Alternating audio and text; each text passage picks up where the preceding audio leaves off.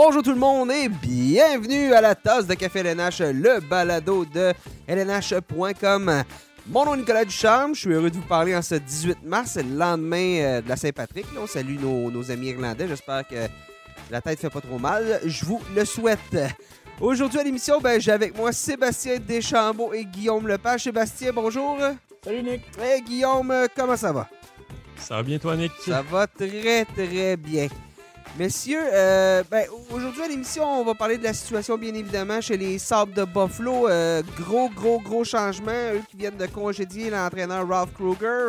On va avoir un invité pour en discuter. C'est Martin Biron, euh, qui est analyste des matchs des sabres sur MSG Network, qui aussi est ancien gardien, bien évidemment, a représenté fièrement les sabres devant le filet. Donc, Martin va être avec nous en première partie d'émission pour euh, parler de ce qui se passe du côté euh, de la ville du nord de l'État de New York. On va, on va aussi faire le tour d'actualité dans la LNH. On va parler de la gang euh, en prolongation des Canadiens qui s'est euh, qui s'est poursuivi hier dans une défaite contre les Jets de Winnipeg. Et justement, ben, on va faire le tour de tout ce qui se passe dans la, dans la LNH. Mais tout d'abord, chers auditeurs, sachez, si vous nous écoutez par l'entremise de notre site web, ben, on est disponible sur toutes, toutes ou presque toutes les plateformes de diffusion balado. Peu importe où vous nous écoutez, faites une recherche, la tasse de café LNH, vous allez nous trouver. Suivez-nous. Euh, On a des balados à presque toutes les semaines d'habitude, donc euh, ça sera pas. euh, vous manquerez rien à ce moment-là. Messieurs, ben, c'est une, euh, une autre page hein, qui se tourne euh, du côté de Buffalo avec le congédiement de Ralph Kruger après même pas deux saisons dans le cas de Kruger. A été à la barre de l'équipe pendant 97 matchs. Termine avec une fiche de 36-49-12. Euh, ça avait été mieux l'année dernière, même si les Sabres avaient raté les séries éliminatoires. Mais bon, cette année, là, on est dernier dans la Ligue nationale de hockey. C'est. euh, je veux pas utiliser le mot continuité, mais c'est une suite de ce qui se passe depuis une dizaine d'années du côté de Buffalo. C'est difficile pour une équipe d'instaurer une, une culture dans la continu- continuité là, quand on change comme ça de, de- directeur général, d'entraîneur-chef année après année ou presque. Euh, puis on, en vient à se demander, moi j'ai hâte d'entendre Martin, Martin Biron là-dessus, puis on, on en vient à se demander si, si le problème n'est pas plus profond justement Mhm. que juste les entraîneurs et les directeurs généraux. Y a-tu quelque chose dans ce noyau de joueurs-là qui cloche, qui fait que euh, la sauce n'est pas en mesure de, de prendre pour de bon? Parce que on regarde la formation, c'est pas, pas, on s'attendait pas à- nécessairement à ce que les, les Sabres terminent au premier rang de la Ligue nationale, là, on s'entend, mais, Mais il y quand avait, même, il y avait de l'optimisme dans le début de saison. là. Ouais, c'est ça, mais on dirait que c'est c'est la même chose à chaque saison. On regarde la formation et on se dit, ah, c'est peut-être l'année des Sabres finalement. Et puis on est toujours déçu, rendu à la moitié de la saison ou aux trois quarts, on se dit, bon, euh, plus de chance pour les Sabres de, de se faufiler en série. Donc, euh, j'ai vraiment hâte d'en- d'entendre euh, Martin Biron là-dessus, là, qui lui est vraiment collé sur l'équipe. Donc, euh, je, je pense qu'il va être en mesure de nous éclairer là-dessus. Ouais, on et- avait beaucoup d'attentes cette année. Euh, on est en fait beaucoup. Il y a toujours des attentes, mais on dirait que cette année, là, on a parlé, on est allé chercher Taylor Hall, Eric Stahl. euh, on a semblé euh, vraiment prendre les, les- les pas dans la bonne direction et, et ça a été du pareil au même. Donc, euh, pareillement, là, j'ai hâte d'entendre euh, Martin sur, euh, Et- sur les raisons qui ont pu expliquer peut-être cette saison le- le- le- la débandade de la descente. une des choses qui a fait défaut cette année, c'est les, les buts. hein. Euh, euh, Jack Eichel ne marquait pas, Taylor Hall ne marquait pas, Jeff Skinner ne marquait pas. Euh, et et c'est des, gros salaires. hein. Donc, sur la masse salariale, c'est ben, c'est pas, juste que ça paraît sur la masse salariale, c'est que on- on- on- nos leaders ne font pas ce qu'on s'attend d'eux, puis le, le reste d'équipe ne livre pas plus la marchandise. Euh, de- devant les filets, en plus, on a perdu Linus Ulmark, qui était un des, si je peux dire, des rayons de soleil là, du côté de Buffalo, euh, parce qu'il connaissait quand même une saison, euh, a beaucoup progressé dans les deux de- dernières années, Ulmark, puis s'était établi comme le gardien numéro un. Il y avait quelque chose à construire là-dessus. Mais depuis, justement, depuis la perte d'Ulmark, là, Eichel est sur la liste des blessés et ça se pourrait que ce soit long. Là. On n'a pas vraiment de- d'échéancier quant à un retour pour lui. Euh, Il y a eu la COVID. il y a eu la COVID, exactement. Et, et on regarde les équipes, ça a été la même chose pour les, les Devils du New Jersey. Les équipes qui ont été frappées par la COVID, euh, ça a été difficile de revenir au jeu. C'est les, les- chez les Flyers aussi, c'est pas, au- c'est pas au beau fixe présentement. Donc, euh, cette COVID-là qui a visiblement son effet sur les, les performances. Donc, ça va être. euh, je pense que la barre est probablement pas redressable cette année chez les, chez les Sabres, mais là, faut, faut, avec le nouveau directeur général Kevin Adams, il faut repartir à neuf. Mais à Buffalo, on doit être tanné de repartir à neuf là, parce que euh, ça fait, euh, ça fait justement, ça fait une décennie qu'on rate les séries éliminatoires. Mm-hmm. Puis, le, capitaine de cette formation-là, Jack Eichel, le répète, on dirait que c'est une cassette euh, qui se répète d'année en année. À chaque bilan de fin de saison, on a droit à une sortie de Jack Eichel qui dit qu'il est tanné de perdre, qu'il faut vraiment changer les choses, qu'il faut euh, se positionner comme une équipe aspirante et tout ça. Puis on a des éléments, on a un, Rasmus Dallin à la défensive dont on attend encore l'éclosion. Cette année, c'est un peu plus difficile. On a des, des jeunes joueurs, des, éléments quand même respectables, puis on n'est pas capable vraiment de, prendre notre air d'aller. Donc, euh, gros défi là, pour la suite des choses pour Kevin Adams et le, futur entraîneur-chef.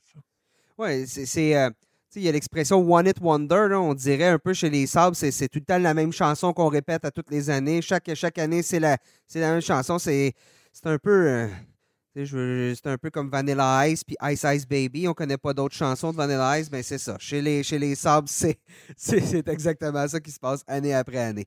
Alors, pour en parler, ben, on euh, le rejoint en direct de Buffalo. Martin Biron, bienvenue à la tasse de café. Ah, merci. Euh, euh, c'est drôle parce que tasse de café, écoute, je ne bois pas de café. Je pense que j'ai goûté au café quand j'avais 15-16 ans. J'ai dit c'est pas bon. Puis euh, imagine-tu si je, je prendrais un, ou deux cafés le matin, je serais, je serais fly. Ça serait, serait, pas, serait pas facile. on, plaint ton entourage, ça arrive. Oui, exactement. Mes enfants vont, vont capoter. Martin, tu es analyste des matchs des Sabres sur MSG Network, collaborateur aussi TSN RDS. Tu es, es, dans l'entourage des Sabres, tu les vois à l'œuvre. Tu ne euh, dois pas être tombé de ta chaise quand tu as appris la nouvelle euh, du, du, congédiement de, de Ralph Kruger? Non, on s'attendait à ça. Écoute, euh, c'était juste de savoir quand ça allait arriver. Écoute, ça aurait pu arriver il y a deux semaines, il y a dix jours. Hier, dans deux semaines, on savait qu'à un moment donné, c'était inévitable que Ralph Kruger allait se faire congédié ici à Buffalo. Mais je regarde le Kevin Adams, le directeur général des Sabres. Il est nouveau dans cette position-là de cet été. Il n'a jamais congédié un entraîneur ou peu importe. C'est le même groupe d'entraîneurs qui a commencé son, euh, sa job avec, euh, avec les Sabres. Alors, faut tu sois vraiment à 100% certain, quand tu te lèves le matin, je suis à 100% certain que c'est la direction que je prends. Dans les derniers jours, les rumeurs étaient que euh, Kevin Adams était en meeting, en réunion avec les propriétaires Terry et Kim Pagula. Euh, alors, je pense qu'ils ont eu beaucoup de conversations, beaucoup de planification sur le futur de l'organisation. Et là, il s'est probablement levé lundi ou mardi matin et dit euh, Je pense que c'est vers la fin. Et lorsque mercredi est arrivé, il a dit Je prends la décision, je suis à 100% sûr. Pas 99,5, 100% sûr puis moi, je crois que même si les Sabres auraient euh, vaincu euh, contre euh, les, Devils de New Jersey mardi soir, je pense que la décision serait la même prise le mercredi matin parce que, écoute, 11, 11, défaites d'affilée, quand même que tu gagnes la 12e, je pense que tu vois la tendance et la tendance n'était pas là, à la haute pour les Sabres. Puis sur la glace, qui, nous, qu'on voit plus souvent qu'autrement des, des résumés de match, puis c'est sûr qu'on voit que ça ne va pas bien. Toi qui les vois au, jour le jour, qu'est-ce qui ne fonctionnait pas euh, sur la glace du côté des femmes? Écoute, c'est une équipe qui devrait être très rapide. Euh, écoute, Jack Eichel, c'est sûr que là, il est blessé. Il va peut-être manquer le reste de la saison. Mais euh, écoute, c'est un des meilleurs patineurs, un des patineurs les plus puissants dans la Ligue nationale. Cette année, aucune rapidité. Là, il y a du monde qui dit qu'il était blessé. Il y a une blessure au haut du corps en, en camp d'entraînement, qu'il y a une blessure au bas du corps euh, en début de saison. Alors, peut-être qu'il était blessé, oui, mais là, OK, on va aller voir à Taylor Hall. Taylor Hall, c'est un gars très rapide, mais euh, il n'y a pas de, a pas de, vitesse d'exécution sur la patinoire lorsque Taylor Hall est sur la patinoire. Oui, il est capable de créer par lui-même, mais comme équipe, il n'y a pas cette, vitesse-là. Euh, tu as, d'autres joueurs. Là. Eric Stahl, ce n'est pas un gars rapide, mais c'est un gars qui produit offensivement, même avec les Wilds du Minnesota dans les dernières années. Et là, cette année, aucune, aucune production parce que ses alliés avec lui n'ont pas la vitesse d'exécution. Fait que ça, c'est la première chose. Tu regardes la Ligue nationale, tu regardes les, bonnes équipes, les Tampa, même Floride cette année, euh, Toronto, et tu t'en vas à Vegas. C'est des équipes qui, euh, ça, ça bouge. Moi, des fois, je me demande si quand je regarde un match à TV, s'il y a un truc de caméra. Parce que certaines équipes sont toujours très rapides. Je me dis, peut-être c'est la caméra qui est truquée. Parce que moi, quand j'ai regardé les Sabres dans les dernières saisons, ou la saison et demie passée, je ne voyais pas beaucoup de rapidité. Je me dis, peut-être que c'est nos caméramans, nous autres à Buffalo, qui font que les joueurs ont de l'air lent. C'est pas du HD, c'est mais euh, c'est pas les caméramans. c'est sur la glace. Ils ont besoin de, de, se faire fouetter un peu plus. Ils ont besoin euh, d'amener plus de vitesse, plus de rapidité. Puis ça, c'est primordial dans la Ligue nationale. je pense que c'est ça qui a fait que Kevin Adams regardait ça, regardait les pratiques et disait ça ne va pas dans la bonne tendance, il faut qu'on change ça. Est-ce que c'est une. Tu parles de rapidité, les éléments sont, quand même là, Tu parlais de Jack Eichel, c'est un, gars qui peut en amener. C'est une question de, système de jeu à, ce moment-là, sous Ralph Kruger, qui les empêchait peut-être d'exprimer ça? Euh, système de jeu, c'est difficile parce que, euh, écoute, euh, quand je jouais, j'étudiais les systèmes. On avait les systèmes des autres équipes, notre système, qu'est-ce qui va marcher? Euh, c'est sûr que je regarde les sabres et j'essaie de, découvrir le système de jeu. Le système défensif euh, n'était pas à point d'après moi, mais OK, c'est pas défensivement qu'ils ont vraiment eu de problèmes cette année, c'est offensivement. Et là, je regarde quel genre de système est-ce que tu peux imposer lorsque tu parles de, regroupement en zone neutre ou d'attaque. Les Sabres est une des pires équipes dans la Ligue nationale pour contrôle d'entrée ou entrer en contrôle dans la zone adverse. Je pense son 30e ou 31e. Alors, je me dis, ça, c'est plus une mentalité qu'un système. C'est plus de dire, on va vraiment focuser là-dessus. Comme équipe, lorsqu'on pratique dans les entraînements, on va essayer d'avoir des, euh, des drills qui vont, qui vont nous donner la confiance qu'on peut vraiment attaquer la ligne bleue avec la vitesse. Puis je ne la vois pas, ça, cette mentalité-là. Euh, alors, je pense que oui, c'est euh, coaching. oui, c'est aussi les joueurs de se prendre en main, de dire qu'on va faire une différence de ce côté-là. mais côté système, la majorité des équipes jouent tous les mêmes systèmes dans la Ligue nationale. C'est juste la, manière que tu te le fais enseigner ou que est imposé par l'entraîneur de dire que c'est là qu'on pousse. Et je pense que les Sabres ne se faisaient pas assez pousser par Ralph Cougar, qui est un bon gars. Écoute, c'est un gars là, très agréable, intelligent et tout. Mais je pense que c'est le genre de gars qui vise à long terme. si tu lui donnes 4, 5, 6 ans, ça va bien aller parce qu'il prend les, les étapes une par une, tranquillement, pas vite. Mais en fin de route, ça va y aller. Mais dans la Ligue nationale, si tu ne gagnes pas, tu n'auras pas 4, 5, 6 ans. tu, vas avoir, tu vas avoir 6 mois, tu vas avoir 18 mois, puis pouf, tu es fini. c'est ça qui est arrivé.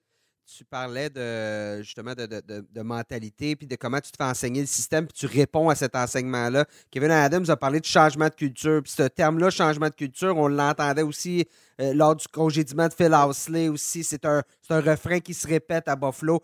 Euh, ça fait partie. et, on part de où exactement pour changer cette culture-là? C'est sûr que la première place que tu regardes, c'est les joueurs. Moi, je pense que la culture commence d'en haut, commence du top, le directeur général, les entraîneurs, puis après ça, c'est les joueurs. Écoute, Alex Ovechkin, on disait toujours, là, ah, il est tellement large défensivement, il travaille pas fort, il est juste capable de scorer des buts. Quand Barry Trotz est arrivé à, Washington, ça l'a changé assez vite. Il a gagné une Coupe Stanley. Phil Castle, il était à Boston, c'était un gars qui était égoïste, qui pensait juste à lui-même. Il était à Toronto, c'était un gars égoïste, qui pensait juste à lui-même. Il arrive à Pittsburgh. Oups, tu as Sidney Crosby qui est ton capitaine, c'est sûr que ça va aider. Mais Mike Sullivan euh, comme entraîneur, puis l'organisation des, des, Pingouins, Mario Lemieux, ça l'a shapé euh, Phil Castle. il y a beaucoup d'autres exemples comme ça dans la Ligue nationale. Alors, moi, je regarde, c'est Kevin Adams essaie d'avoir la bonne recette. Puis la recette, si tu regardes les, équipes professionnelles, ben, ici à Buffalo, les Pegula, Terry Kimpegula, sont aussi propriétaires des Bills de Buffalo. Pendant plusieurs années, ils cherchaient les Bills. Écoute, ils ont engagé Rex Ryan, que Rex Ryan a engagé son frère Rob Ryan. C'était la folie furieuse à Buffalo avec les Bills parce que c'était un cirque. Écoute, à tous les jours, c'était un cirque. Et là, ils ont trouvé la recette qui marche avec Sean McDermott et Brandon Bean. Puis en amenant Kevin Adams, c'est un gars qui a vraiment la confiance des Pegula. Et là, c'est Kevin doit vraiment trouver la recette qui va faire que la culture de l'équipe va être euh, du bon côté avec lui au top et un entraîneur qui va changer la, chambre des joueurs. Puis là, présentement, c'est ça qu'il essaie de rechercher. On parlait, on arrive, on parle du nouvel entraîneur, du prochain entraîneur. Le présentement, Tom Granato est là pour, euh, pour couvrir l'intérim. Des fois, on donne un intérim à un coach, mais on a l'impression que c'est un intérim pour, euh, pour faire tes preuves pour le long terme. Comme à Montréal. Par exemple, à Montréal avec Dominique Ducharme. Euh, portant à Buffalo, on a l'impression que Don Granato est là pour finir l'année. C'était quelqu'un qui était déjà dans l'équipe, donc on ne change pas la philosophie complètement. Est-ce qu'on a eu des Phil Housley, on a eu des Ralph Kruger? Est-ce qu'on a un peu pas le choix de se tourner vers un entraîneur qui a un peu plus d'expérience pour le prochain, euh, le prochain entraîneur? Ben, c'est drôle hein, parce que euh, les équipes vont critiquer souvent qu'ils vont toujours recycler les mêmes entraîneurs. C'est toujours le même groupe d'entraîneurs, puis on continue là-dessus. Alors, j'ai vraiment aimé ce que les Sabres ont fait en allant du côté de Phil Housley, en essayant un, premier entraîneur, chef, un gars qui a travaillé beaucoup avec les jeunes dans des rangs là, euh, euh, secondaires, puis même avec euh, équipe, équipe USC junior au championnat du monde junior. Et là, Ralph Kruger, c'est la même chose. J'ai bien aimé cet, embauchement-là, puis dire écoute, on va essayer quelque chose de différent. Mais là, ça n'a pas marché. Je pense que oui, tu dois d'aller avec un gars qui a vraiment de l'expérience, puis qui va arriver là, avec une bonne poignée, une bonne main forte là, dans le vestiaire. Comme on disait, pour changer la, la culture de l'équipe. écoute, les Sabres, tu parles de plan de succession du Canadien de Montréal. il y avait Dominique Ducharme qui était là je pense que Marc Bergevin le savait. lorsque on va falloir faire un, changement d'entraîneur, c'est Dominique Ducharme qui prend la, pôle. Et moi, je m'attends à ce que Ducharme soit là l'année prochaine et pour euh, quelques saisons, là, il va être l'entraîneur-chef. À Buffalo, j'aime beaucoup Don Granato. C'est un super de bon gars. C'est un gars qui connaît son hockey, mais je ne le vois pas comme entraîneur-chef. Et le plan de succession n'est pas là présentement. Chris Taylor, qui était euh, entraîneur-chef des Americans de Rochester l'année passée, n'est plus là, est à New Jersey avec Lindy Ruff.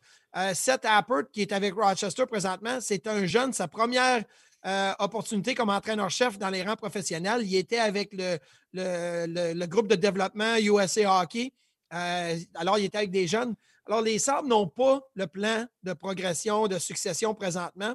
Et là, c'est là que Kevin Adams va, se devoir d'aller chercher un entraîneur et un bon malgré que les gros noms, ils attendent-tu présentement de savoir ce qui va se passer à Seattle? Est-ce que Tortorella va finir l'année à Columbus? Euh, les autres euh, entraîneurs qui vont se faire congédier à la fin de la saison? Alors, de dire chaude sur Buffalo présentement, c'est peut-être pas la meilleure décision de faire euh, pour les gros noms, mais je suis sûr qu'il y en a d'autres qui voudraient venir à Buffalo demain matin pour pouvoir être leur entraîneur.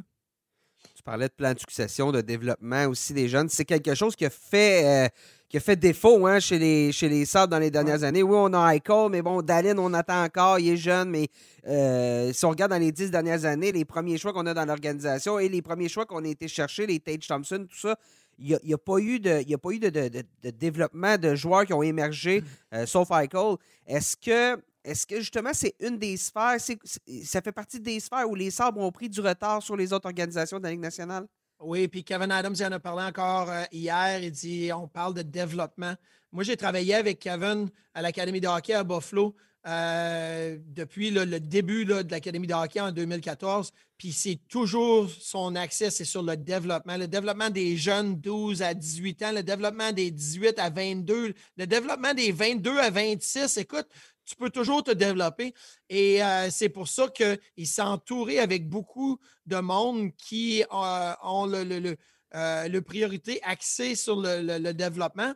Mais à un moment donné, il faut que tu aies quelqu'un avec beaucoup d'expérience aussi. Et c'est pour ça, moi, je regarde un gars comme Gérard Galland. Écoute, Gérard Galland, c'est un gars qui peut arriver, là, puis être imposant dans le vestiaire. Mais si tu le, le, secondes avec quelqu'un qui va travailler du côté du développement, alors tu peux avoir les deux volets là, que tu essaies d'aller chercher, d'avoir de la respectabilité tout de suite et de continuer à développer tes joueurs. Alors, c'est sûr que Gérard Galland, veux-tu venir à Buffalo présentement? Ah, je ne sais pas. Écoute, il y a peut-être eu des conversations. Ah, aucune idée. Bruce Boudreau, c'est la même affaire.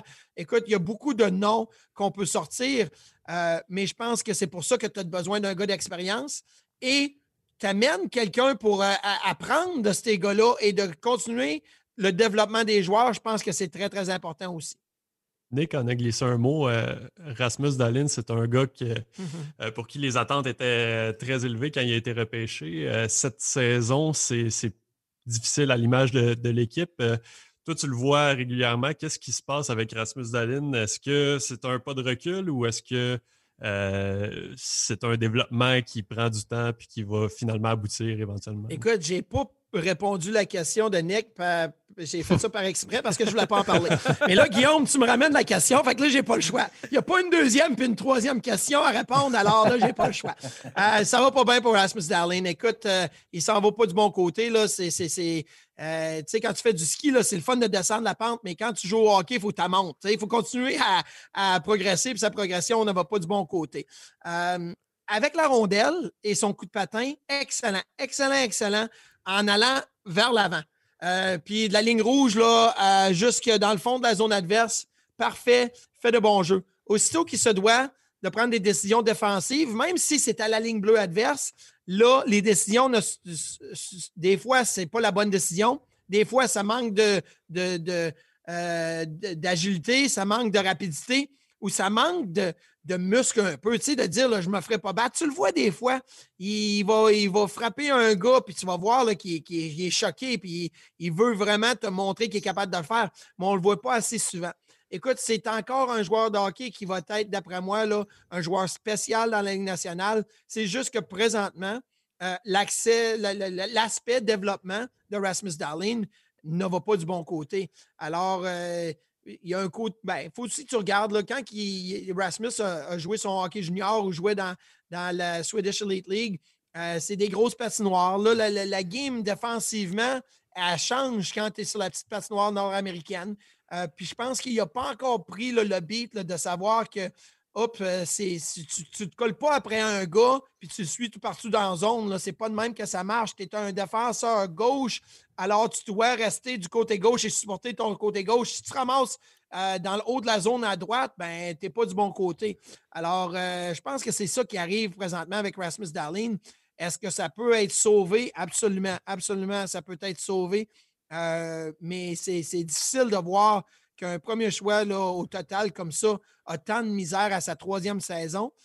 Mais comme défenseur, ça prend plus de temps. Les, Victor Edmond, puis les Eric Carlson, euh, puis euh, ces gars-là dans la Ligue nationale qui ont été euh, les Aaron Ekblad, ça prend 3, 4, 5 saisons avant de vraiment voir leur talent. Alors, je suis encore optimiste de ce côté-là. Rasmus Allen va faire partie possiblement du prochain noyau. On a, on a plusieurs noms, par contre, qui, sont là. On a à court terme, il y a Taylor Hall qui va avoir des décisions qui vont devoir être prises. Euh, on a un Jeff Skinner qui reste encore beaucoup d'années de contrat. Et là, présentement, euh, c'est un dossier chaud là, pour Kevin Adams. On a plusieurs dossiers chauds comme ça. C'est quoi les, prochaines étapes pour lui là, pour remodeler cette, euh, cette formation? Ben, écoute, la date limite des échanges s'approche ici d'ici un mois. Alors, je pense que c'est la première étape. Euh, écoute, Eric Stahl, c'est un nom qui va être vraiment, vraiment en demande, d'après moi. Eric, il n'a pas une bonne saison. Euh, mais si je regarde encore, on parle de vitesse de rapidité. Moi, là, si je, suis une équipe pour euh, m'intéresser à Eric Stahl, euh, je dois le placer avec deux joueurs qui patinent très, très vite. Puis à Minnesota, c'était un peu comme ça. Écoute, Minnesota, on pense du Minnesota, c'est une équipe défensive. C'est une équipe défensive. Écoute, Jacques Lemaire n'est plus au Minnesota. Mario Tremblay n'est plus au Minnesota. L'équipe défensive, là, c'est il y a 20 ans. Euh, c'est une équipe euh, offensive, puis ça patine. Puis je pense qu'Eric Stahl bénéficiait de ça au Minnesota. Et c'est une équipe qui va être intéressée. Eric Stahl doit être une équipe rapide. Moi, d'après moi, ils peuvent aller chercher un choix de deuxième ronde euh, pour Eric Stahl. Puis c'est quand même un, bon prix. Euh, mais moi, d'après moi, un choix de deuxième ronde, ah ouais, on fait la transaction, tu amènes un choix. Euh, Taylor Hall, d'après moi, tu te dois de l'échanger. même si tu penses que tu voudrais l'avoir à long terme, tu peux leur signer l'été prochain. Tu le connais, il te connaît. Mais d'après moi, Taylor Hall ne signera pas d'ici à un mois un contrat à long terme c'est qui l'entraîneur? Il n'y a aucune idée c'est qui va être l'entraîneur dans les prochaines saisons. Alors, échange-le. Euh, c'est un gars qui a beaucoup de rapidité, qui a de la vitesse. Il n'est pas scoreur tout, par exemple. Je vais te dire, il en manque des buts, c'est incroyable, mais il va quand même aider une équipe. Il va chercher quelque chose pour ça. Euh, tu as euh, Brandon Montour à la défense. Brandon Montour, c'est un, défenseur offensif qui patine. Il y a des équipes qui vont aller, ils vont être à la recherche de ça. Échange Brandon Montour. Va chercher là, des choses à la date limite des échanges. Euh, réétudie euh, ton groupe de joueurs dans la Ligue nationale et dans les mineurs. Et après ça, tu peux vraiment prendre de bonnes décisions cet été. Mais je pense que c'est la première étape à faire pour Kevin Adams, c'est d'aller échanger ces joueurs-là et d'aller chercher quelque chose pour. D'ici à ce que tout se règle au niveau des bons transactions, parce que ça vient, t'attends-tu quand même une réponse des joueurs? souvent, quand il y a un changement d'entraîneur, il y a un électrochoc, mais on est. On semble être passé cet électrochoc-là. Il n'y aura pas d'électricité qui va passer là, mais est-ce que tu t'attends à une réponse quand même des joueurs? Ben, je m'attends à une réponse, oui, mais je m'attendais à une réponse après six défaites en ligne, puis huit défaites en ligne, puis dix défaites en ligne. Puis Écoute, puis fait allés... puis... ben, c'est ça. Ils sont allés à, jouer contre les Islanders, trois games à Long Island. Ils ont perdu 5-2, 5-2, 5-2. Je me disais, à un moment donné, tu vas dire, là, euh, on a perdu 5-2, deux games d'affilée. La troisième, ah, ouais, on se réveille, on y va. Euh, c'est difficile. C'est difficile mentalement cette année. Puis je ne veux pas faire d'excuses pour les sabres. Mais moi, je me souviens quand je jouais, si là, j'avais deux, trois défaites d'affilée, puis ça allait pas bien, j'arrivais sur la route, je m'en allais souper avec les gars, euh, je m'en allais au cinéma, je me promenais, je, me souviens à Vancouver, on est allé visiter l'aquarium. Euh, écoute, tu fais quelque chose pour te distraire un peu puis te dire OK, je ne peux pas juste passer au hockey. Mais là, tu arrives sur la route cette année, tu es dans ta chambre, puis tu fais rien. Euh, tu peux pas, tu peux même pas amener deux, trois gars dans ta chambre jouer aux cartes pendant jusqu'à 5 heures du matin. Tu on jouait aux cartes, là. Puis des fois, on en jouait jusqu'à 2-3 heures du matin, puis ça nous faisait du bien. Tu peux pas faire ça cette année. C'est difficile. Alors, je pense que oui, il y a ce côté-là qui est très difficile de dire là, euh, je veux un choc dans l'équipe, mais des fois, le choc, là, il vient parce que tu t'arrêtes de penser au hockey. Et là, quand tu arrives à l'aréna, tu es, à 100% puis tu as, une meilleure attitude. Cette année, c'est difficile pour ça. Ah. Martin, je veux, t'amener, euh, j'aimerais t'amener sur un autre sujet. Là. Euh, on reste dans la même section, mais. Euh... Dans tes anciennes équipes également. Oui, ouais. ouais, exact. Euh, j'en ai trois, ben, j'en ai quatre dans cette section-là. Il y en a trois qui ne vont pas bien présentement. c'est ça. C'est ça qui arrive quand tu es parti, Martin. c'est ça. mais devant le filet des, Flyers, Carter Hart, c'est un autre jeune. On, a souvent parlé des jeunes gardiens. Ça prend du temps aussi. Qu'est-ce qui se passe dans son cas? On dirait que on lui donne des, petits congés, on lui permet de se recentrer sur sa game, puis quand il revient devant le filet, ça ne donne pas vraiment les résultats. Qu'est-ce qui se passe euh, avec Carter Hart? Carter Hart, là, il me fait beaucoup penser à Carey Price. Puis lorsque les gardiens de but comme Carter Hart et Carey Price, le focus est seulement sur leur technique. Écoute, Carter Hart, c'est un gars tellement bon techniquement. Euh, ses mouvements, sa position, euh, son, style, c'est un gars très, très bon techniquement. Mais les meilleurs gardiens de but dans la Ligue nationale cette année, et on le voit, c'est les gars qui sont capables de se débattre. Les gars qui ont de l'énergie, puis ça se débat. Écoute, Vasilevski, là, euh, il est bon techniquement, puis il est flexible et tout, mais il se débat dans le filet. Marc-André Fleury, ça se débat dans le filet.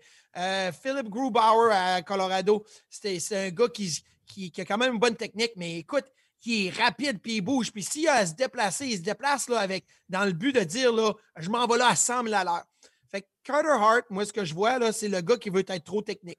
C'est le gars, là, que s'il a une passe du point A à point B en avant de lui, de gauche à droite, il se dit OK, là, je pousse avec mon pied gauche, je freine avec mon pied droit, je suis en bonne position, OK, je suis correct. Non, à un moment donné, là, c'est comme je dis à mon gars tout le temps, mon gars, c'est un goaler, il a 16 ans. J'ai dit, là, OK, je mets le feu à tes pantalons et tu essaies d'éteindre ça. Il faut que tu bouges en tabarouette, il hein? faut que tu en fasses de l'air. Fait que vas-y, déplace-toi comme si tu avais le feu à tes pantalons, tu as le feu dans le derrière.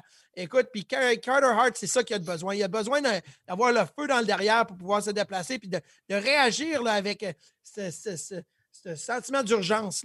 Il ne l'a pas cette année. Il ne l'avait pas vraiment l'année passée, mais il était bon avec sa technique, puis les Flyers jouaient bien avant lui, alors ça allait bien. Mais là, pour monter au prochain niveau, il faut que tu faut que tu fasses de l'air, il faut que ça bouge. Les meilleurs gardiens de but, ils bougent. Puis, euh, c'est quoi la, prochaine étape dans son cas? Est-ce que tu es d'avis que, on, on sait, Philadelphie, c'est un, marché difficile pour les gardiens. Est-ce que tu es d'avis que on le garde dans la Ligue nationale ou est-ce qu'on lui donne peut-être un petit séjour euh, Ligue américaine pour retrouver ses, hmm. repères? non, euh, je pense que c'est dans la Ligue nationale, mais là, tu as, Brian Elliott qui est un bon substitut, c'est un bon adjoint. Peut-être tu fais jouer Brian Elliott plus de matchs malgré que ils se sont fait planter 9-0 à New York, puis c'est Brian Elliott qui a commencé. Mais même quand Carter Hart était dans le filet, je me suis dit, hey, kid, c'est ton opportunité, ça là. là. Ton, autre gardien de but vient de se faire démolir, envoyer dans le filet. Euh, botway, botway jusqu'à la fin. Puis euh, c'est pas arrivé. Mais moi, ce que je fais, c'est simple. Euh, François et Benoît Allaire disaient tout le temps retourne à la base, retourne à la base, retourne à la base. Mais si tu as un problème technique, tu retournes à la base technique. Si tu as un problème mental, tu retournes à la base mentale. Si tu as un problème physique, tu retournes à la base physique. Moi, là, vraiment le focus pour Carter Hart, c'est mental et physique. Puis le côté physique, c'est dans les entraînements. C'est OK, pas besoin de rondelles. Là. Je veux que tu fasses des mouvements le plus rapide que tu peux pendant 10-15 secondes, de gauche à droite, la rapidité, la rapidité. Je me fous si ton bâton est en avant de toi, je m'en fous si la mitaine est à la bonne place. Euh, je veux que tu commences là, à amener de la rapidité, de la vitesse, de la vitesse, de la vitesse dans tout ce que tu fais. Après ça, on va être capable de remodeler ça là, à la technique. Le côté physique, d'avoir le, les pantalons derrière en feu, c'est ça que ça prend dans les entraînements. C'est difficile parce que si tu joues le soir après ou le soir même, tu ne peux pas vraiment faire ça. Donne-y un petit break. Fais-y commencer là, à, avoir ses RPM là, assez haut là, avant de, changer de vitesse, puis euh, les choses devraient mieux aller. Martin Biron, merci beaucoup d'avoir été avec nous aujourd'hui. N'importe quand. Euh, j'aime bien ça, vous voir la face. le monde ne nous voit pas présentement, mais on est sous Zoom. Je vous vois, j'aime bien ça. Merci. On va suivre ce qui va se passer à Buffalo. On va espérer que la Bills Mafia ne se, fasse pas, se fasse pas trop euh, à propos des sables, d'après moi, euh, sinon ça va coûter cher en table, je sais pas. Ouais, ça va... sont, sont, capables de mettre, sont capables de mettre le feu à l'aréna, eux autres. Là, Ils sont capables de faire beaucoup, mais c'est, je vais te dire, là, au début, je pensais, ah, c'est bien niaiseux, ce Bills Mafia-là, mais c'est de la manière qu'ils le font c'est vraiment une bonne gang. Puis euh, euh, j'ai fait mon parcours là, dans les, euh, le, parking du stade, puis tout. Là, puis j'ai eu beaucoup de hmm. fun avec eux autres. Alors là, je suis Bills Mafia all the way. Bills Mafia all the way. En plus, tu parlais de mettre le feu à leurs pantalons. Eux autres, ils le font pour de vrai. Là. Fait que, absolument, absolument. Ils mettent le, les ailes de poulet sont en feu, les pantalons sont en feu, les tables sont en feu, tout est en feu. Hey Martin, merci beaucoup. On se reparle prochainement. Merci, Martin. Bye bye. Merci. Petrie qui reprend et perd la rondelle. Et attention, les Jets s'amènent 3 contre 1. Ellers tire et le but. Eh ben, tu parles. Encore une fois. Ouais, mais Pierrot n'aurait pas pu me dire. Hein. Encore une fois, huitième défaite des Canadiens de Montréal en prolongation cette année. C'est une histoire qui se répète. C'est une disette qui, qui commence à faire mal, là, messieurs, dans une euh, section où euh, on n'aura pas. Euh, la, marge de manœuvre, là, si on ne veut pas affronter les Maple Leafs de Toronto en première ronde, ou même si on veut être en séries éliminatoires, n'est pas grande. On a, laissé, on a laissé huit précieux points cette année sur la table qui font qu'on pourrait se battre pour le premier rang de la section et non pas pour euh, une place en, séries éliminatoires. on approche, on approche du, plateau des 10 points. Là. Quand on regarde ça, dans une saison normale, 10 points, c'est énorme. Puis en plus, là, c'est des points que tu donnes aux équipes de ta section. Donc, vraiment, le Canadien a choisi la mauvaise année pour euh, décider d'éprouver des difficultés en, prolongation. Moi, je ne sais pas c'est quoi la solution parce que Nick, on en parlait euh, avant, puis euh, on dirait le Canadien a essayé une stratégie défensive, ça ne marche pas. Essayer une stratégie offensive avec trois joueurs offensifs, ça ne marche pas. Ah, il reste à retirer Carey Price qui joue à 4 contre 3. c'est ça. Qu'est-ce qui se passe? Qu'est-ce qu'on fait?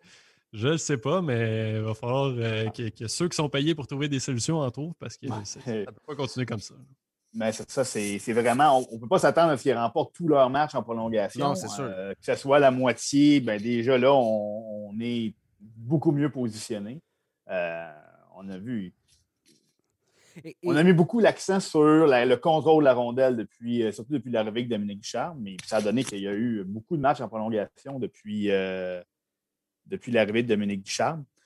Et oh, on, sait, de moi, de mon point de vue à moi, on, regarde les matchs, puis on, on voit, comme Guillaume disait, on a tout essayé, puis on n'a pas trouvé encore la solution. Hier, Jeff Petrie passe à quelques centimètres de, mettre fin au match, et puis euh, quelques secondes plus tard, elle s'est retrouvée dans le filet adverse. On n'en parle pas aujourd'hui si jamais on a, euh, on a un but de la part de Jeff Petrie quelques secondes avant. Donc, idéalement, euh, c'est une situation qui se règle dans les, dans les plus brefs délais, ou encore mieux, on ne va pas en prolongation, puis comme ça, la, question ne se pose pas. Puis comme Guillaume m'a dit, on ne donne pas des points à l'adversaire. Euh, mais euh, oui, ça pourrait. Souhaitons que ça ne devienne pas l'histoire de la saison qu'on va faire le bilan, que ce serait la différence entre une place en série ou une, élimination rapide ou une place, là, comme tu disais, Nick, contre un adversaire un peu plus coriace au premier tour. Euh, mais c'est, écoutez, c'est, pourtant, quand on regarde de l'extérieur, le personnel en place devrait donner quelque chose de bon. Les joueurs rapides, il y a des, défenseurs mobiles. Donc, euh, dur à expliquer. Et il y a, euh, ça vient, cette fin de match-là, ou cette huitième défaite en prolongation, vient mettre, vient mettre de l'ombre sur ce qui a été une bonne performance en troisième période, performance de caractère, qui a permis aux Canadiens d'aller chercher ce précieux point? Parce que si ça se décide par un point en fin de saison, ben c'est ce match-là peut-être qui aurait été la, la, différence. Mais justement, on parlait de, de, Je regardais le classement, on parlait des défaites en prolongation. Toronto, Winnipeg et Edmonton ensemble en ont quatre cette année. Vancouver, euh, ensemble, même si on rajoute Vancouver, donc les, les, équipes qui sont dans la course aux séries éliminatoires présentement, ben, ensemble, on en a six. Canadien, à lui tout seul, en a huit. Puis si on rajoute Calgary, qui sont pas trop loin non plus quand même, ben, on est à neuf. Donc, c'est beaucoup, beaucoup de points qui ont été laissés sur la table jusqu'à présent. Et, tu l'as dit, Sébastien, on dirait qu'il y a une on a tenté une attaque, mais hier, justement, Jeff Petrie n'a pas bien joué sur le retour, sur le repli offensif. Euh, il je ne sais pas si on est nerveux en prolongation. Je ne sais pas si, justement, comme Martin Biron disait un peu trop un peu tantôt, on, est tellement concentré sur, la technique plutôt que jouer instinctif, puis plutôt que de, juste avoir du. De, justement, de jouer avec de la vitesse puis aller créer de l'offensive. On dirait qu'on est tellement, tellement euh, sur les talons en prolongation que ça vient nous hanter. Bien, on, peut-être faire un parallèle avec un joueur qui est en pleine léthargie. On dit toujours qu'il serre le bâton un peu plus fort, puis qu'il suffit juste d'un but pour que les valves s'ouvrent. Bien, ça va probablement être la même chose aussi. Si tous les partisans dans leur salon, la, prolongation s'amorce, puis ils Bon, encore une prolongation, bien, c'est sûr et certain que ça doit traverser la tête des joueurs euh, à un, certain moment. Bon, c'est aujourd'hui qu'on va arrêter ça. Là. Ils doit y avoir une arrière-pensée de, ces insuccès répétés-là. Et Peut-être que la seconde qu'ils vont en, marquer un en prolongation, mais là, les problèmes de confiance vont, se régler. Euh, mais c'est vraiment le, contexte de cette saison-là, le nombre de matchs, le nombre de matchs contre les équipes de leur section fait en sorte que c'est plus pénalisant, comme Guillaume l'a mentionné tantôt, que jamais. Donc, euh, à souhaiter que la solution soit trouvée euh, rapidement. Ouais, oui, vas-y, Guillaume. Tu, disais tantôt que les joueurs ont l'air de, trop penser. Moi, j'ai l'impression justement que c'est ça. on veut, on veut pas faire l'erreur qui va coûter le match. Mm-hmm. Je regarde d'autres prolongations parce que euh, quand il y a une prolongation quelque part, on, se connecte dessus pour voir parce que c'est toujours assez spectaculaire, sauf dans le cas de Canadien, euh, du Canadien. Mais euh, je me dis, est-ce que c'est le temps de d'oublier le, le, le, le système de, jeu. De pas jouer la prolongation, qu'est-ce que tu veux dire? Je sais pas. Non, non, mais d'y de, de, d'y aller. Là, euh, Out of the box? En dehors de la ben boîte? J'ai juste back and forth là, dans, dans, dans la du, du, du nord-sud, du, du, du... Ouais, c'est ça, du nord-sud, du jeu nord-sud. Deux contre un, échappé d'un bord. On, on, on, concède les chances qu'on va donner, mais on essaie de créer quelque chose offensivement parce que là, souvent, le Canadien garde la possession de la rondelle tourne en rond, on se replie, on essaie de rentrer encore dans la zone, ça ne marche pas, ça ne fonctionne pas. Donc, je me dis, on est-tu rendu au point où on se dit, là, on ne peut pas faire pire de toute façon, c'est pratiquement impossible avec 0-8. Donc, pourquoi pas se laisser aller puis prendre les chances offensives puis au, risque de, donner des, des, excellentes chances de marquer. Mais si on en crée de l'autre côté, bon, ça peut, ça peut se balancer ça, marche bien si on a la première chance de marquer. Si on donne la première, des fois, ça peut être plus long avant qu'on en, en, trouve une. Euh, mais c'est vrai qu'il y a beaucoup de, ben, ah. hockey très ouvert en prolongation au travers de la Ligue. Mais la, tendance est quand même à la possession de rondelles. Ah beaucoup, les, euh, les équipes, c'est tellement précieux cette rondelle-là. On voit des fois des attaques qui semblent se dessiner, mais oh, on prend, ne on prend pas la chance. Si on voit un jeu, mais qu'on n'est pas sûr, on va retourner, on va même retourner, on va sortir de la zone. Euh, mais pour revenir avec la euh, vitesse. Par contre, hier, c'est ça. On a, on a vu beaucoup de, on, a, on, a, changé d'approche à plusieurs reprises, comme Guillaume l'a dit. Donc, c'est de voir qu'est-ce qui va marcher. La, seconde qu'on va, en marquer un, on va dire OK, c'est ça qu'il faut faire maintenant. Puis, c'est sûr que la confiance va être ébranlée un petit peu. Puis, des fois, c'est les erreurs ne pardonnent pas. on a parlé, euh, Nick a parlé de, de Jeff Petrie. Reprend la rondelle après une excellente chance de marquer et décide de, retenter d'aller vers le filet.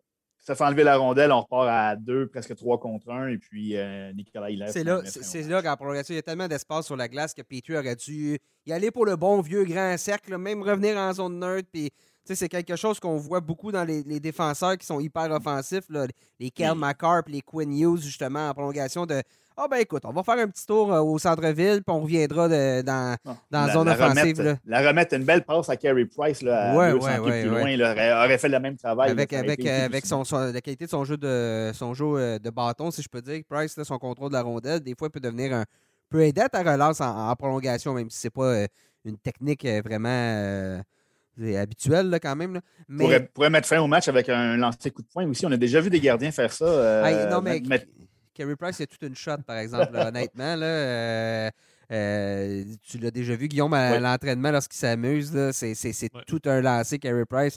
il a peut-être manqué son appel, puis finalement, c'est un attaquant. On ne le saura jamais. Mais, ou un défenseur à tout de moins. Mais, bon, ben, regardons quand même un peu de positif. Philippe Dano, hier, un but, une passe. Euh, ça va mieux pour l'attaquant de, Victoriaville. Euh, qui, a mis fin à sa game. il n'avait pas marqué euh, depuis le début de la saison avant, il y a quoi, avant quatre matchs, avant le match contre les, les Canucks le 10 mars.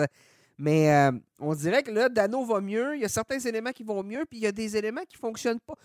On dirait que ça ne fonctionne pas toujours en même temps chez les Canadiens. Là, présentement, c'est Nick Suzuki pour qui ça fonctionne moins bien. Il y en a, a d'autres.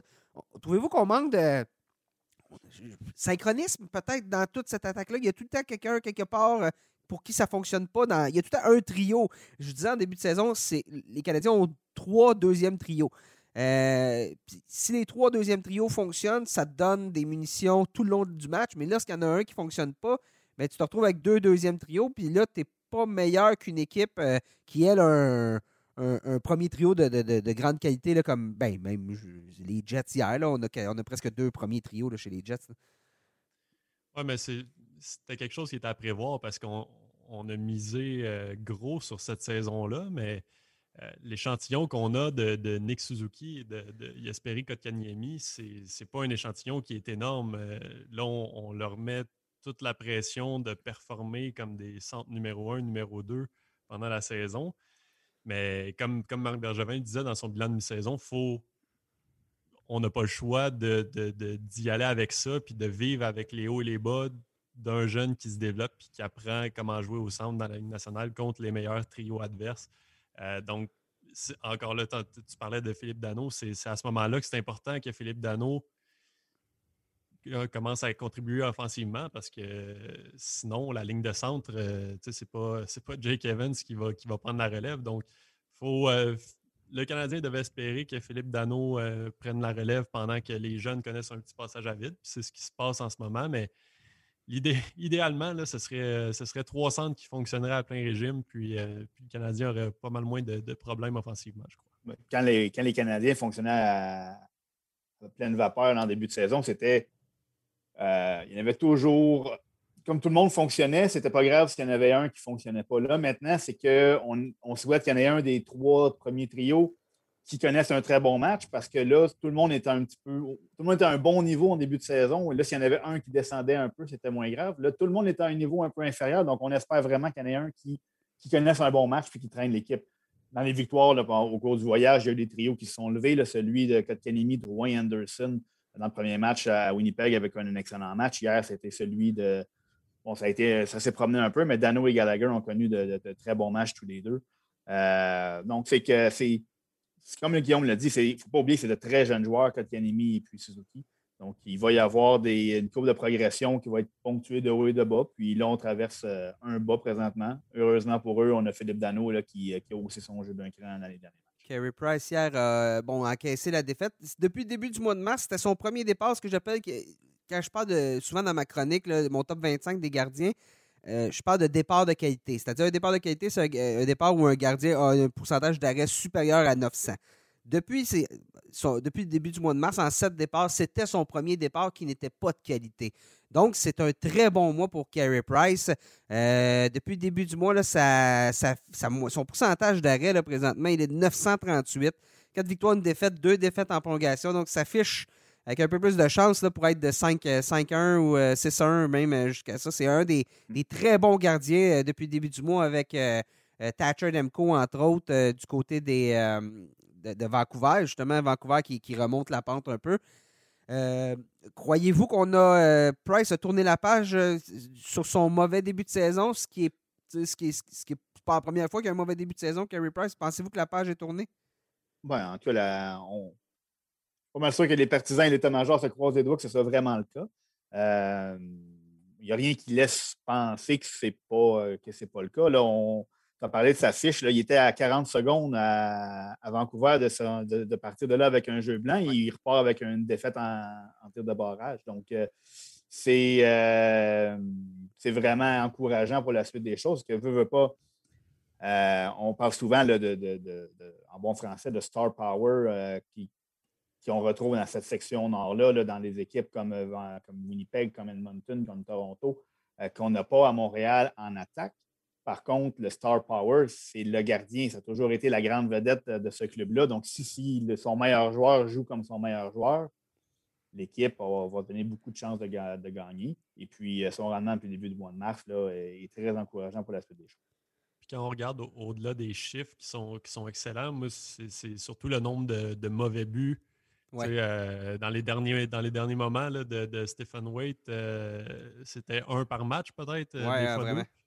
Donc là, ça a vraiment, honnêtement, j'ai pas, pas de but qui me viennent en tête, peut-être à part celui en prolongation hier, là, si, on, si on vraiment on devient vraiment minutieux là, sur, le, sur les buts, mais c'est vraiment ça la différence que, je remarque dans son jeu. Puis ça, c'est ce qui fait que, les chiffres sont ce qu'ils sont après 4-5 euh, matchs depuis le départ de, de Wade. Et ça, c'est tout ça sans avoir fait une seule, une seule pratique, une seule séance avec Sean Burke encore. Donc, euh, on, va voir ce que ça va donner. Il va, monter ça à 980 au mois d'avril. Mais, mais effectivement, l'aspect des mauvais buts qui étaient accordés, le pourcentage d'arrêt, c'est une statistique, mais il faut regarder les buts. Puis quand Kyle mm-hmm. Connor décoche un missile qui est tout simplement impossible à arrêter, ben, ça fait la même affaire qu'un ballon de plage qui rentre au niveau de ton pourcentage d'arrêt. Mais oui, réellement, Carey Price, beaucoup plus solide, euh, mais, mais, mais sans, ça, ça, donner ces buts-là. Donc, il est solide de A à Z lors d'un match, même dans, même dans la défaite. Un autre pour qui ça va bien, euh, Guillaume, c'est Cole Caulfield qui va être finaliste au euh, Trophée OB Baker, un des dix finalistes de l'espoir des Canadiens. Parle-nous un peu de sa saison du côté de, Wisconsin. Là, il a marqué, euh, s'en va au Final Frozen Four, qu'on doit dire dans la pas, tout de suite, pas tout de suite. Il y a une autre étape. Euh, c'est euh, en fait Wisconsin vient de s'incliner. On doit jouer, on doit jouer tournoi. C'est ça, on doit jouer le régional ou quelque chose comme ça. Je suis plus certain. Non, c'est c'est le championnat. Non, mais c'est le championnat de. en fait, il fallait, fallait celui qui, qui gagnait le, tournoi de la section Big Ten avait son laissez-passer automatique pour le championnat de la NCAA. Donc, le Wisconsin de Cole Caulfield s'est incliné en finale contre Minnesota. Les Gophers. Euh, mais ensuite de ça, c'est un comité de sélection qui se penche sur les équipes qui, devraient être invitées pour compléter le tableau de 16 équipes. Donc, probablement que Wisconsin, le champion de la saison régulière du Big Ten, va être invité normalement. Donc là, on va entrer dans le tournoi à 16 équipes qui va éventuellement mener au Frozen Four quand il va rester quatre équipes. Donc, euh, il, reste encore, euh, il reste encore quelques étapes, mais euh, tout ça devrait être terminé d'ici le 12 avril. 10 avril. 8 et, 10 avril, je pense. Donc, d'après moi, à la mi-avril, on va avoir une décision du côté du Canadien sur Cole Caulfield. C'est une excellente saison, je veux dire. j'ai pas ces, statistiques devant moi. Je vais te les donner. Moi, je les ai 24 points en 24 matchs dans le Big Ten seulement mais euh, a terminé au premier rang des marqueurs de toute la NCAA avec 29 buts, 49 points en 30 rencontres. Mhm. Euh, c'est euh, des buts. Oh, hey, le lancer. Hein? Il en a marqué un en prolongation là, contre Penn State, si je ne me trompe pas. Là. c'est, il, a tout un lancé, donc c'est, encourageable. Ça va être encourageable de le voir. Ça va être intéressant plutôt de, le voir dans le. Si justement on s'en va au championnat de la NCAA contre les, les, meilleurs des meilleurs de, de, tous les États-Unis. oui, puis Cole Caulfield, euh, je crois que c'est un, joueur qu'on pourrait peut-être voir à Montréal. Euh, un, petit essai, pourquoi pas. Euh, on, on, parle d'une attaque qui, qui, qui va coup-ci, coup-ça. je crois que Cole Caulfield pourrait donner des, éléments de plus à Dominique Ducharme. Là, évidemment, la marche est haute entre la NCA et la Ligue nationale, surtout dans un contexte où il arriverait en pleine course aux séries. Ce n'est pas vraiment l'idéal. Euh, mais, avec ce qu'il vient de montrer, puis euh, ça, comme Marc Bergevin disait, l'amélioration qu'il a fait sur son jeu défensif au cours de la saison, c'est vraiment le gros, le gros aspect qu'il a amélioré. Donc, euh, peut-être peut bien que, que Caulfield est prêt pour euh, une petite audition avec le Canadien. Ben, pour, euh, pour que ça se reproduise, il y a plusieurs choses qui doivent arriver. La première, euh, bon, on, lui souhaite de faire le plus long parcours possible là, au, Frozen Four. Donc, ça peut le mener, comme on a dit, jusqu'au 10 avril. Pour pouvoir jouer en séries éliminatoires cette année, il faut qu'il s'entende avec son équipe avant le 12 avril. Donc, ça ne laisse pas une grosse fenêtre si, si, exemple, son équipe se rend en grande finale ou remporte les grands honneurs. Là, on a une petite fenêtre pour s'entendre avec les Canadiens. Deuxième euh, chose, il ne faut pas oublier qu'il y a une euh, quarantaine qui va, fort, probablement être en vigueur à ce moment-là.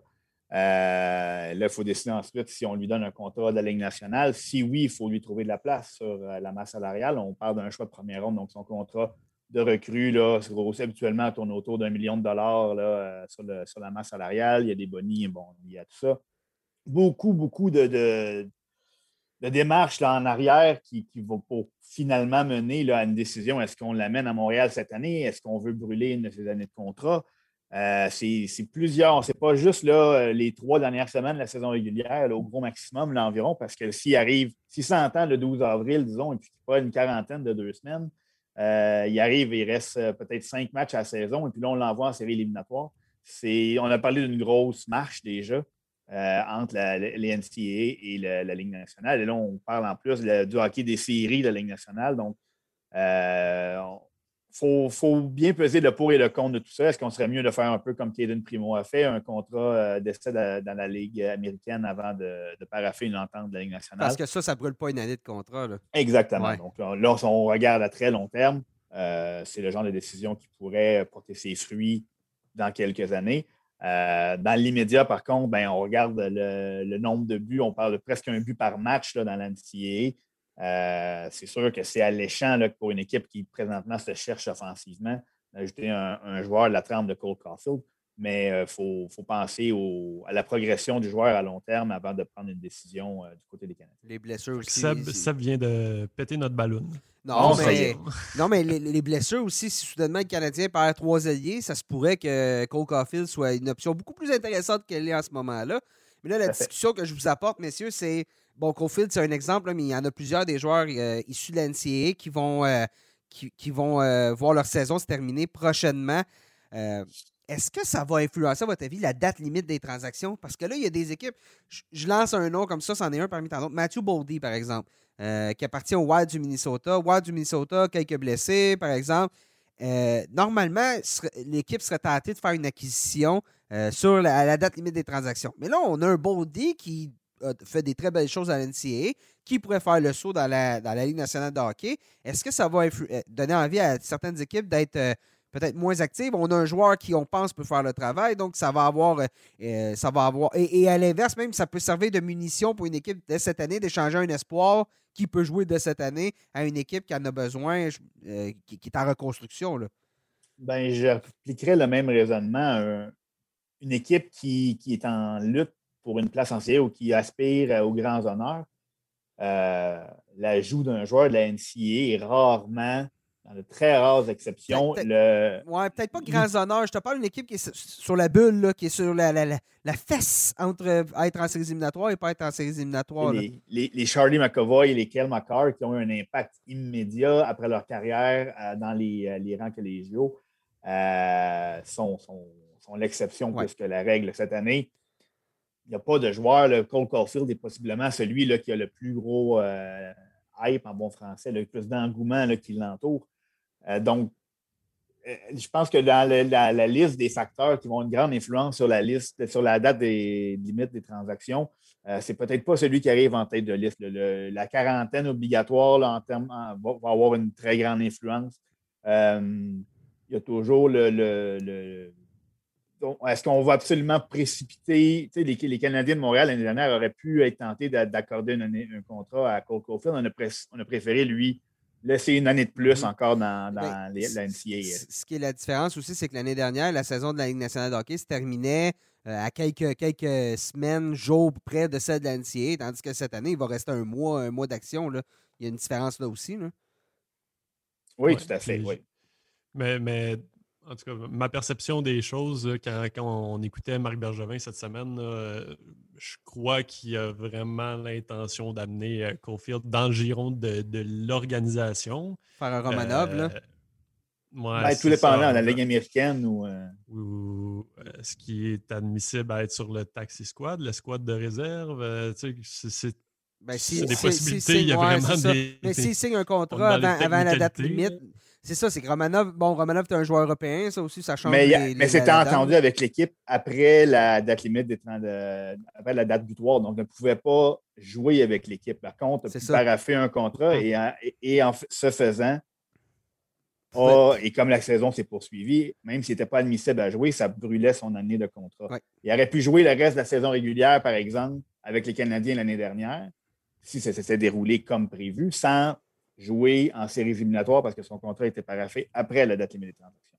Donc, euh, c'était la nuance à ce moment-là. Mais comme il n'y a pas eu de reste de saison, ben, il n'a pas juste pu jouer. Euh, mais, comme tu disais, Nick, pour répondre à ta question de est-ce que ça va être l'option pour, pour certaines équipes, je pense que si on parle précisément du Canadien, Marc Bergevin disait là, avec la masse salariale, la quarantaine, tout ça, les chances qu'il y ait une transaction qui, se fasse, là, vraiment une transaction d'impact pour un joueur de location ou peu importe, sont assez très, très minces, je dirais. Donc, si on se place dans les souliers de Marc Bergevin et du Canadien, je crois que l'option la plus intéressante, si on cherche vraiment à peut-être amener un peu d'offensive, c'est de donner, euh, de, faire confiance à Cofield puis de, de voir ce qu'il est capable d'amener à l'équipe pourquoi pas euh, un genre d'impact surprise à la Kiel euh, directement à, sa, Tant qu'à brûler une année de contrat, aussi bien l'essayer. Oui, mm-hmm. c'est ça. Puis, il y a toujours moyen de l'amener progressivement. Un quatrième trio, euh, temps de glace très limité, mais spécialiste de l'avantage numérique, où c'est là qui fait le plus de dommages. Il y a mm-hmm. toujours moyen d'exploiter ses forces. Il faut faire confiance à Dominique Champ si jamais c'est l'allée qu'on décide d'explorer. Donc, euh, ça va être des semaines assez euh, intéressantes et, euh, fertiles en rebondissement pour le jeune homme qui, a quand même des gros matchs à disputer. en plus, pour la date limite des transactions, ben, avec la, quarantaine et tout ça, je pense que les équipes canadiennes vont être obligées de négocier ensemble. Les sénateurs d'Ottawa vont être la plus belle fille du bal cette année parce qu'ils vont être approchés par tout le monde pour aller danser. On verra bien qui sera le, cavalier, mais bon, ça sera ce sera, ce sera une date limite des transactions très différente pour les, équipes euh, de la section Nord. Donc, euh, ça va être à suivre euh, dans, les, dans, les, ben, dans, dans les prochaines trois semaines. Hein. on vous le rappelle, c'est le 12 avril. Messieurs, je vais vous parler un peu de ce qui se passe dans la section Est. les Capitals de Washington qui ont repris le sommet de la section, séquence de six victoires de suite, mais se, font, se font quand même un peu pousser par les Islanders de New York. Puis là, je veux vous entendre. Euh, premièrement, chez les Islanders, ben là, on a appris cette semaine euh, que Andersley est tombé au combat, va rater le reste de la saison, capitaine de l'équipe, euh, un, des, un des rouages offensifs importants de l'équipe. Mais quand même, les Islanders, deuxième d'une section assez puissante, merci, hein, avec les Pingouins, avec les Bruins, avec les Flyers. Euh, les Rangers qui ont repris du poil de la bête, hier même euh, avec un gain de 9-0, c'est plus que c'est la bête au complet. Mais euh, vous y croyez? Est-ce que vous voyez les Highlanders rester dans ce moment-là? Parce qu'il me semble qu'anyway, les Highlanders, on y croit jamais. Puis chaque année, ils nous surprennent depuis l'arrivée de, Barry Trotz. Non, exactement. C'est l'histoire qui se répète du côté de New York. il y a eu un petit passage à vide récemment, il y a quelques semaines. On a eu quelques défaites de suite, puis on se disait, bon, peut-être que finalement, ça, les rattrape. Mais non, les Highlanders sont, encore là. Maintenant, la perte d'Endersley, euh, si on regarde les, statistiques du côté des Highlanders, déjà, c'est une équipe qui n'est pas très offensive. Endersley, deuxième meilleur marqueur avec, euh, avec 19 points, le meilleur buteur de 12 buts, à égalité avec euh, Josh Bailey, Ryan. Non, non, je dis n'importe quoi. Non, je me suis. Euh... Ouais, c'est ça, avec Brock Nelson. J'étais dans la mauvaise colonne, mais, euh, mais non, c'est ça. On perd un gros, gros morceau offensif. Euh, ça va demander un jeu encore plus étanche défensivement. Donc, on a bien hâte de voir ça. Est-ce que c'est possible, les Islanders? on va surveiller ça. Mais moi, j'ai hâte de voir comment va se débrouiller Kiefer Bellows sur le premier trio là, à la place de, de Ça a bien commencé. bon, je c'est bien beau voir les buts, le nombre de buts. Il faudrait voir la façon qu'il les a inscrits. Il y en a un qui a inscrit euh, plutôt malgré lui en se pointant au filet. Il a reçu un shot sur la culotte, puis c'est rentré. C'est euh, c'est comme ça que j'ai compté mes plus beaux buts en carrière, moi. oui, euh, on n'en doute pas une seconde. Euh, mais tu dois être un marchand de vitesse, toi, Nick. ouais, non, moi, marcher au plus de vitesse, je te dirais. Mais donc, c'est ça. Il y a une équipe qui est dirigée par Louis Amoriello et, qui est, euh, et dont Barry Trotz est l'entraîneur. Il faut, euh, faut jamais les compter pour battus. Barry Trotz, partout où il est passé dans les dernières années, là, euh, on a vu qu'il est capable de, tirer le meilleur de toutes les formations qu'il a sous la main. Donc, je ne serais pas prêt à parier contre les Highlanders. Euh, ça, en tout cas, ils vont livrer une chaude lutte au sommet de la section avec Washington. Et là, il y a Pittsburgh, moi, que je vois surtout arriver. Euh, moi, je pense que là où ça va leur faire mal un peu, c'est si jamais on va. On a des grandes aspirations chez les Highlanders, mais je pense que loin en série, la perte du capitaine, du, meilleur buteur de l'équipe en série, euh, c'est là que ça va faire le plus mal. Mais d'ici la fin de la saison, je m'attends à voir les Highlanders euh, se battre avec les Capitals et, les autres équipes de la section pour le titre jusqu'à la fin. Puis on a, on a droit à des très bonnes performances de- devant le filet. Semyon Varlamov, puis qui en plus obtient des congés. Sorokin euh, commence à prendre ses aises aussi dans la, la NH. Donc c'est intéressant pour les Islanders, mais oh, j'ai l'impression que les Capitals, on se souvient là, plutôt euh, en saison avec nos, nos problèmes de COVID, euh, on, a, on a été privé de- d'éléments clés pendant quatre matchs. Là, on dirait qu'on a fait le ménage. Ça a même servi de motivation. Alex Ovechkin, qui, après une petite disette, là, est de retour en force, est maintenant installé au sixième rang de la Ligue nationale de hockey pour, euh, de l'histoire, pour euh, les buts devant Phil Esposito. Euh, J'ai l'impression que chez les, chez les Capitals, on est parti pour la gloire de la façon qu'on fonctionne présentement. Puis euh, Ilya Samsonov aussi, qui lui aussi fait beaucoup mieux devant le filet depuis son retour. Donc, je- vois, oui, les Islanders, à mon avis, vont continuer à se battre jusqu'à la fin pour le, pour le deuxième rang, mais les Capitals sont, euh, sont, sont, sont- sont sur une autre planète présentement, justement, là, comme je disais, avec, euh, avec leurs 6 victoires de fil, 9 victoires lors de leurs 10 derniers matchs, euh, vont, être à- vont être très à surveiller d'ici à la, à la fin de la saison. Monsieur, c'est ce qui met un terme. Hein? Oui? Ça vous va? Oui. Ben oui. Oh, oui. Tanné? Vous êtes tanné? Mais non, jamais, jamais en bonne compagnie comme ça. Moi, j'étais juste en train de regarder le, le nombre de buts qui manquait à M. Ovechkin là, pour rattraper Marcel Ah, je pense que c'est Dion, là. Donc, 13, euh, 12 ou 13 exactement. là, environ. euh, Là, à pour, euh, 13, donc, euh, juste à souligner le, le, le volet historique. De vas-y, vas-y. Parce que on, on dirait qu'on prend pour acquis, on regarde ça là, passer. Oh, il, aurait pas, il était à un but d'Esposito, il a dépassé. Oh, il s'approche de Marcel Dion. Euh, on parle de noms de légendes du hockey qui sont dépassés par Ovechkin euh, une, après l'autre. Donc, il faut, bien prendre le temps de savourer le, moment parce que c'est pas. euh, ça arrive une fois par génération d'avoir un joueur comme lui qui, éclate des records qui datent de tellement de décennies à une époque où le hockey était beaucoup plus ouvert. Il se marquait beaucoup plus de buts. Donc, euh, chapeau M. Ovechkin et puis chapeau aux Capitals qui jouent du, du très gros hockey.